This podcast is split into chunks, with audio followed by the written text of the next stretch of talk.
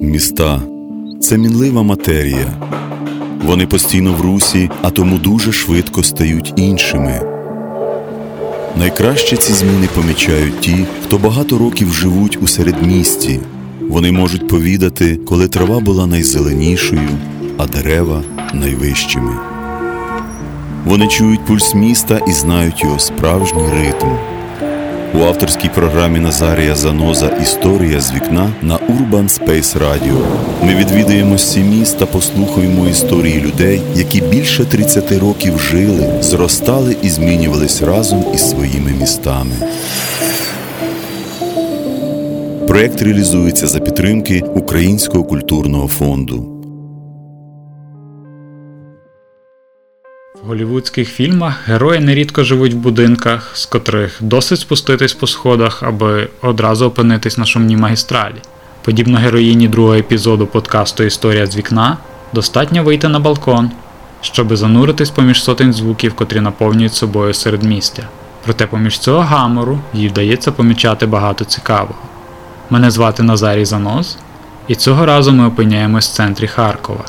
Там, на вулиці Донець Захаржевського, найкоротшій в місті, довжиною в одну пісню, мешкає пані Олена.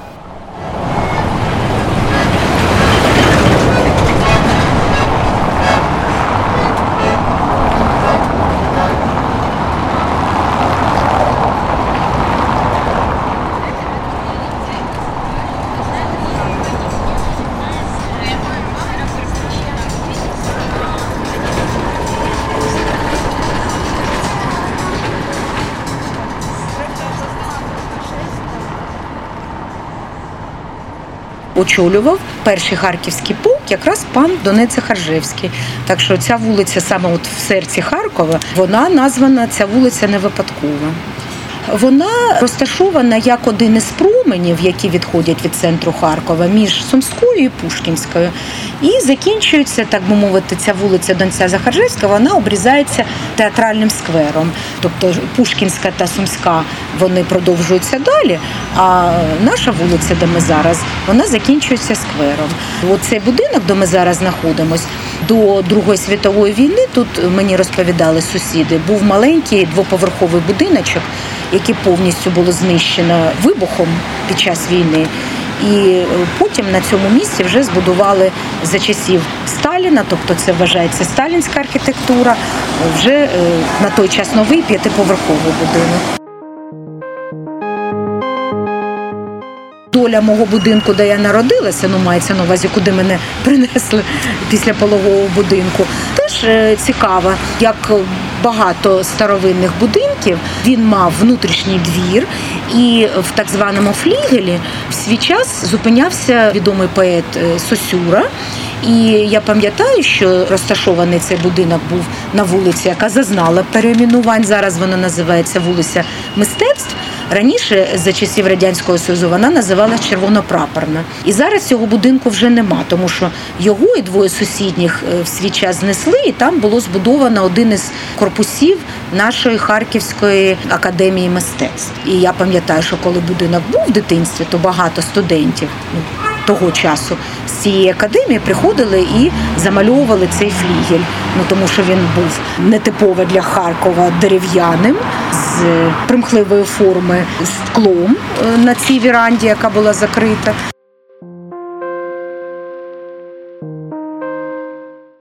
І ви пам'ятаєте різницю якусь, можливо, між тим, як жити було в тому будинку і як е, по відчуттях жити в цій сталінці? Ну, класична комуналка, де я виросла перші 19 років. Тобто е, у кожної господині там на кухні були власні дві конфорки на газовій плиті. У кожної господині був власний стіл. Можна було позичити там сіль, е, цукор, борошно в разі необхідності. Ну, тобто, ви знаєте, е, це не сім було у нас сусідів, у нас було троє родин в одній квартирі, але все одно е, класичні ознаки комунальної квартири я знаю не за розповідями.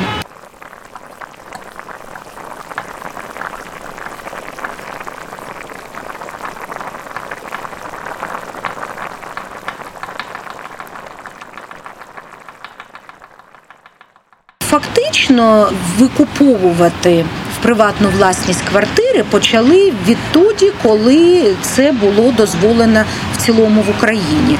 Я пам'ятаю, що от на сусідній вже згаданій вулиці Сумській великий будинок, який всі харків'яни абсолютно правильно називають будинок Саламандри. Ну це не тому, що там перед будиночком є е, такий невеличкий пам'ятник цій ящерці, а тому, що Саламандра це ж було за часів Російської імперії, в склад якої входила Україна. Це була велика страхова компанія, яка так називалася. Я на власні очі в Сибірі в свій час бачила мідну табличку, прибиту на стіну. В Іркутську це було так. В Іркутську е, мідну табличку там е, шрифтом з ятями було написано застраховано в Саламандрі. Так от в тому будинку Саламандри в першу чергу почали викуповувати заможні люди квартири, тому що е, ну, тоді вважалось престижним мати багатокімнатну квартиру в центрі міста з видом на Сумську і розселяли комуналки. У мене були такі знайомі, які виїхали з центру, але отримали власну квартиру завдяки тому, що їхню комуналку розселили. Ну, ви ж бачите, доля перших поверхів в центрі майже не залишилась, так? Житлових перших поверхів. Всі вони теж були викуплені в свій час у господарів під офіси, магазини, тобто не житлові приміщення. Харківська молодь, як і молодь більшості міст Радянського Союзу, мала невеликий вибір місць для розваг та відпочинку. Все здебільшого обмежувалось доволі скупим переліком закладів харчування.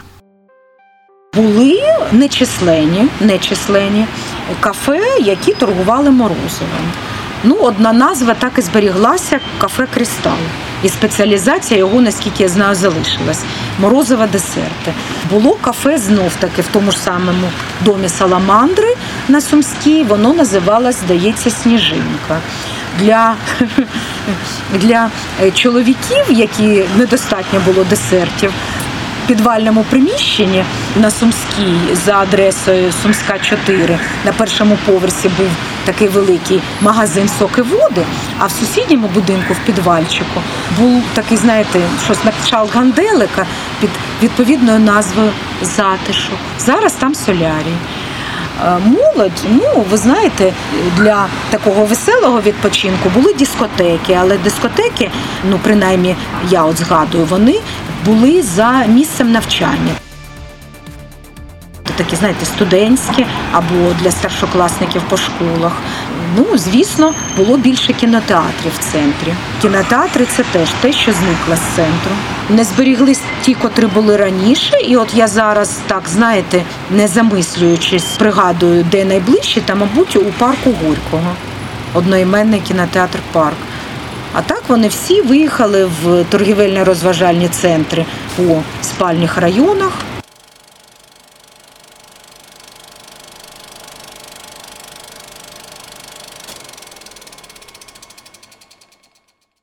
Якщо описувати вулицю Донець Захаржевського одним словом, то найбільш точно його означить проїзна.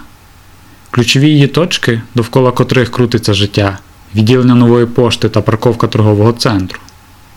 Кілька магазинчиків, квест-кімната, банк, ресторація. На парному боці вулиці видніються крани на верхніх поверхах якоїсь будівлі. Пані Олена сповідує доволі утилітарний підхід щодо того, як має відбуватись збереження архітектурної спадщини. Дуже часто, коли е, ведуть бесіду про центральну частину Харкова, обов'язково, якщо компанія більше за трьох осіб, розділяється ця компанія на прихильників того, що зберігати абсолютно всі будинки, і тих, хто гадає, що старе рано чи пізно має зникнути. Ну тут е, треба дотримувати золотої середини. Бо я пам'ятаю ті часи, коли відновлювали Московський проспект. В свій час, років 50 тому, він був забудований одно-двоповерховими будиночками з усіма зручностями на дворі. І от я тільки ж, звісно, не пам'ятаю, в які це було роки, ну, мабуть, років 40 тому. Е, Частину цих будинків почали зносити, і за рахунок цього Московський проспект було розширено. Ну, принаймні в його старій частині від площі Конституції і до площі, яка зараз називається Захисників України. там де універмаг Харків, оцю його стару частину. е, Суттєво розширили, тому що то з одного боку зносили будинки, то з іншого залишились там старовинні, але такі, які ну все-таки не були як е, знаєте, як просто непотреб забудовний. От і е, в центрі так само. Тобто всі хочуть жити в комфортабельному житлі. А старовинний будинок це, як правило, всередині житло мало комфортабельне. Тому, якщо дійсно вже будинок перетворюється на мутлах, то мабуть треба його все-таки відправити вже на пенсію. От я була свідком, рік тому почали відновлювати будинок на сусідній вулиці, яка фактично є як продовження нашої Донця Захаржевська, вулиця Гоголя. На початку вулиці Гоголя, на чотній стороні, вулиця Гоголя 2, знаходиться двоповерховий будинок, в якому жив свій час губернатор Харківського повіту. Цей будинок так і називається губернаторський будинок. І от е, що з ним зробили? Відселили знов таки приватних жильців, це був житловий будинок, і надбудували третій поверх, як мансарду. Тобто, хто був уважний, я навіть цей будинок свій час фотографувала, той помітив, що архітектура певним чином змінилась. Але в цілому будинок зберігли, його зробили комфортним всередині. Ну, я ж кажу, якщо людина уважна і примхлива, вона може побачити, що з'явився мансардний третій поверх. Але ж е, будинок зберігся, він став комфортним. Це плюс, звісно, плюс. І таких будинків не те, що багато, а вони є в центрі, яким добудовують або іще один поверх, або мансардне приміщення. Пані Олена вважає, що думка мешканців будинку не ключова, коли йдеться про збереження пам'ятки. Це не головне питання. На мою думку, головне питання, хто стане інвестором і потім буде власником або орендатором цього приміщення.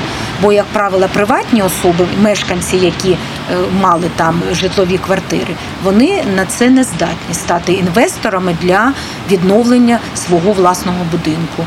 А це буде тільки якась е, потужна матеріальна фірма або акціонерне товариство. Ну тобто, як правило, такі будинки вони перетворюються як оцей на Гоголя 2 із житлового в офісний. Ну нам то байдуже, да? чи там працюють, чи там живуть. Все-таки в центрі міста старовинні будинки реставровані переважно, так і доглянуті. Але е, ви знаєте, з центру поступово зникає, зникають дерева. Тобто, якщо раніше на кожній вулиці, на нашій були ряди тополь, то зараз ви їх бачите тільки в нашому дворі, і те вони такі вже занедбані. На рахунок чого зникають дерева? На користь е, парковок. Те саме в свій час я теж пам'ятаю, коли е, були дерева по Римарській. Зараз їх не залишилось, тому що Римарську розширили і розширили знов таки, як з'ясувалось, для того, щоб там в день паркувались автівки. Це новобудова, це теж ну такий спосіб, який використовується в європейських містах. Я впевнена, ви бачили такі точкові забудови з сучасною е, архітектурою. От бачите, будинок, який знаходиться напроти нас, якраз під номером 2, це Бекетівська е, споруда, і це нам підтверджує відповідна табличка. Тобто цей будинок збудований за проєктом е, Бікетова, був житловим будинком. Я пам'ятаю ще, коли з моєю дочкою в один клас з сусідньої дев'ятої школи ходив хлопчик, який жив на другому поверсі в цьому будинку. Ну теж, мабуть, були комуналки. Потім я пам'ятаю, як цей будинок розселили. І, спочатку його орендувала відома фірма МКС медичні та комп'ютерні системи. Була така мережа у нас торгівельних точок в Харкові. Ну зараз, як свідчить надпис, тут знаходиться Сбербанк. А оту добудову так добудували. Тобто е, забрали частину, там газончик був такий невибагливий.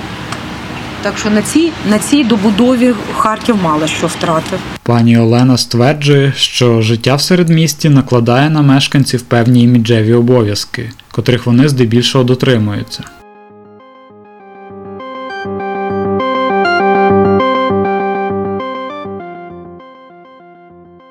Хто живуть в центрі, заощаджують на е, транспортних витратах. Крім того, заощаджують не тільки гроші, а час і сили для того, щоб дістатися там зі спального району.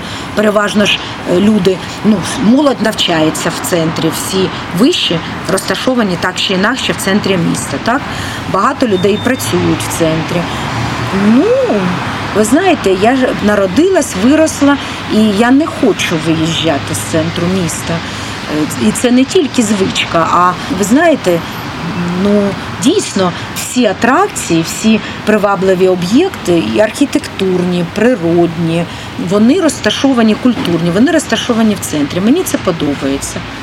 Я відчуваю, що я перегортаю, навіть не замислюючись над цим, коли кожна людина, чому тільки я, коли людина ходить вулицями старої частини міста будь-якого, вона фактично перегортає книгу історії цього міста. Знаєте, такі кадри без звуку навіть. Знов таки, чому я хочу жити в центрі? Тому що тут не можу згадати, там, щоб я була свідком якихось родинних розбірок. Там, тобто, все-таки це такий, знаєте, район міста, де люди за собою слідкують. Як вони виглядають, як вони розмовляють, як вони себе ведуть, ну переважно. Не тому, що вони бояться там осуду чи там е, штрафів від поліцейських, а просто от е, вийти в місто. Да? От ви ніколи не чули таку фразу на це від старих людей. Вийду в місто, одягну нову сукню. Це значить, пані сяде там, наприклад, на метро, приїде дві зупинки всього лише, але вона до цього готується, як до гостей. Вийти в місто. Це значить побувати у нас в центрі міста. Ви знаєте, я е, довгий час працювала е, в мікрорайоні, тобто в спальному мікрорайоні е, нашого Харкова. І я бачила, як люди вибігають в капцях, жінки у халаті, чоловіки в класичних треніках, просто в магазин. У нас в магазин я не вийду без того, щоб не перевдягтись, прикраси підібрати. Я ж кажу, це знаєте, по-доброму, по-доброму людей е, шикує. Ну і це якась внутрішня потреба, так? Чи це неписаний кодекс? Ну, знаєте, от е, що в храмах під час служби е, будь-якої конфесії не прийнято повертати голову назад на двері. Да? Тобто, хто б там не грюкав дверями, але ви прийшли на службу, ви маєте дивитись на того, хто цю службу веде. Хто там? Дяк, сьонз, мула і так далі. Тобто, чому так? Це традиція, це означає, що ти обрав це місце, ти маєш в цьому місці, куди ти прийшов, в даному випадку в храм, відповідно себе вести. Так я гадаю, і центр будь-якого міста. Це туристи, це люди, які он бізнес приїхали в це місто, правильно? І традиція завжди перед гостями, як то кажуть, вести себе показово, тобто, щоб їх не розчарувати, не показати свої слабкості. Це правильно. Життя в середмісті це не лише про атракції і доступність. Життя в центрі дозволяє стати свідками як якихось важливих історичних змін, так і подій, котрі мають дуже різний характер. Це може бути як офіційні події, так і співи місцевих ультрасів, як протестні акції, так і якісь святкування. Сумською вулицею часто густо проходили учасники різних заходів, як то хода вишиванок, вілопробіг, в якому немає переможців, а який просто створений для того, щоб притягнути увагу до такого засобу пересування, як велосипед. Я бачила такий вілопробіг випадково. Там майже всі, хто осідлав свого двоколесного коня, їхали в якихось костюмах. Є ті події, котрі ще нещодавно були звичними, проте швидко відійшли у минуле. Після отримання Україною незалежності, то традиції, які були за радянських часів проводити демонстрації, вони ж ці традиції зникли. Але я так розумію, люди ну набагато старші за мене, члени. Комуністичної партії України на той час вони збиралися якраз от на сусідній площі, на площі Конституції. І багато років, 1 травня, якщо я залишалась в Харкові, то вранці звідти було чути бадьорі такі музики, і пісні, і були виступи на мікрофон. Після ем, декомунізації вже там, якщо і збираються, то збираються за якимись іншими питаннями, там екологічними, такими громадськими нашими, але не політичними. В середмісті просторі зі значною інтенсивністю руху та великим скупченням людей, на жаль, трапляються і жахливі події. Найбільше враження на мене справила подія, якою я була знов таки не свідком, а я чула звуки від цієї події. Це дворічної давнини, пам'ятаєте, жовтень місяць, коли в результаті аварії е, зіткнення двох автівок, отут якраз на світлофорі, де закінчується вулиця Сумська, коли загинуло семеро пішоходів, які стояли е, якраз е, біля світлофору, і е, вони постраждали від зіткнення. І пам'ятаю, що я чула крики. І потім тільки ввечері, коли подивилась новини, то я з'ясувала, що це були крики, будемо казати, обґрунтовані. Це були крики тих, хто помирав, і тих, хто був свідком. Пані Олена живе на горішньому поверсі, а це дозволяє їй чути звуки не лише зі своєї вулиці, а й ті, котрі долинають із сусідніх просторів. Ну, звісно, звуки е, це сезонне явище.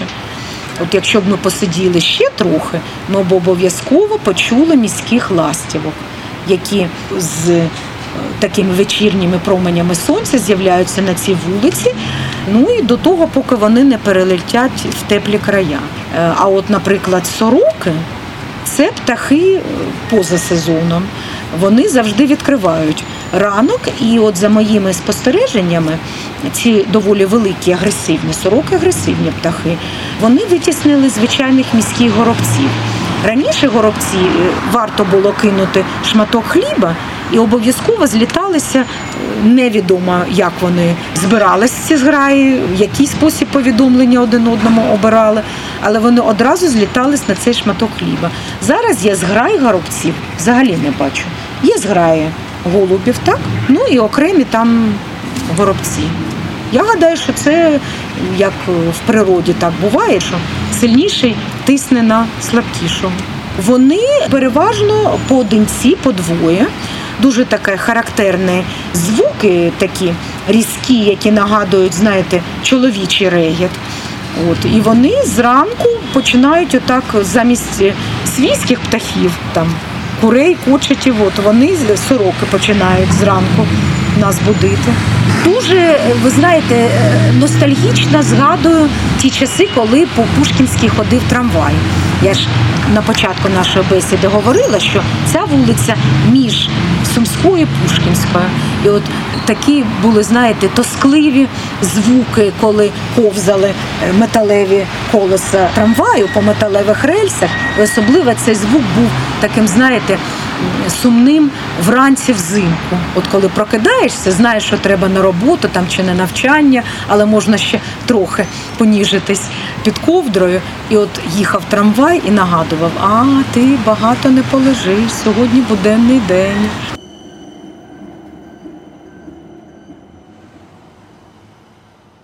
Ще років 20 тому ми не чули над центром міста рокіт мотору спортивного літака. А зараз, ну іноді, не хочу сказати, що це з таким же е, частотою відбуваються ці екскурсії авіаційні, але вони відбуваються авіаційні екскурсії з аеродрому Коротич над Харковом. Ще років 30 тому помислити про це не можна було покататися не містом, а над містом. Звуки, наприклад, ударів копит коней по асфальту. Це можна почути вночі. Коні у нас цією вулицею знов таки не кожної ночі, але гуляють коні. Їх вигулюють тих коней, які, я так розумію, і в зоопарку є. І на Сосновій гірці, там, де біостанція університетська. Так що е, теж доволі оригінальні звуки. І нагадують, що місто це не тільки осередок людей, а це і своя флора і фауна. Кажанчики у нас водяться по горищах, а ролики. Оцей звук, коли колесо від е, ковзанів роликових або від скейту. наша вулиця має, хоч і невеликий нахил, але він є. І от е, я так розумію, коли рух машин вночі чи ввечері не такий активний, то у нас е, згори вниз вулицею катяться на скейтах.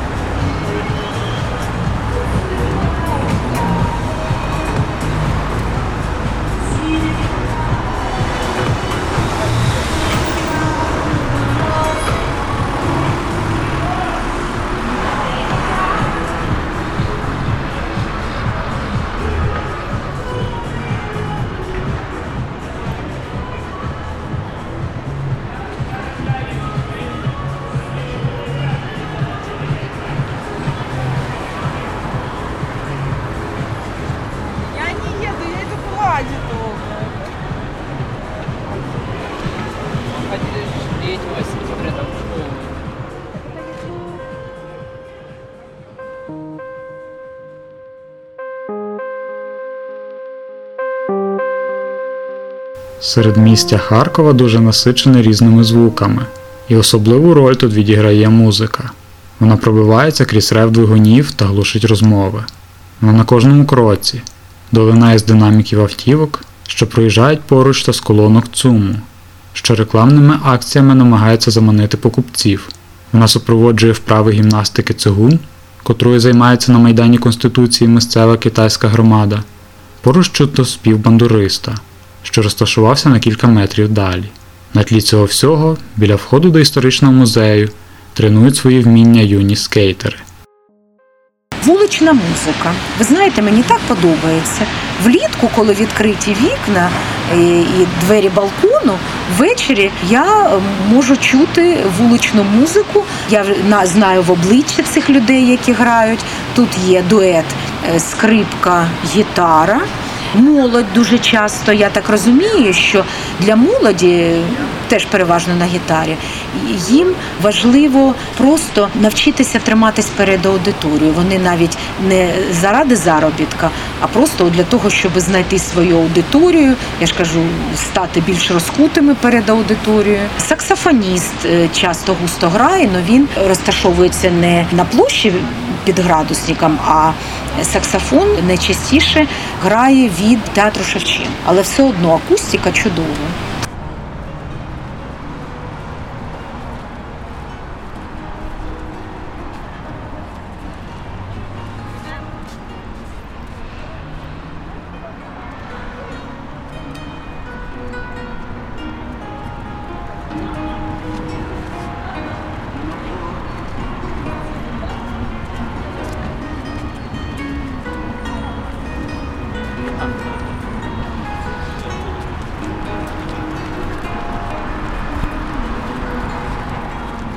Звісно, е, ніколи не буває, щоб не було якихось проблем, негараздів і мінусів. Але в цілому я говорю це, знаєте, не з такого патріотизму необґрунтованого. Я б об'їздила всі обласні центри в Україні, крім Луганська, Донецька, і не була в Кропівницькому і Черкасах. І я можу сказати, що поступитись Харкову в комфортності, в привабливості, в наявності зон відпочинку можуть тільки, ну звісно, Київ, Львів, Одеса. Я би четверте, ну п'яте точно місце віддала би Харкову. Ну що, я бажаю харків'янам розділяти мою точку зору в повазі та любові до рідного міста до Харкова. А для того, щоб бути патріотом, треба порівнювати. Тобто треба подорожувати Україною. Це буде підігрівати і загальнонаціональний патріотизм, і любов до власного міста. Музика постійно супроводжувала мене під час прогулянок серед містям Харкова, і так само проводжала мене, коли спускався в метро, аби їхати на вокзал. Так вона перетворювалась на своєрідний саундтрек до цього епізоду і всієї подорожі.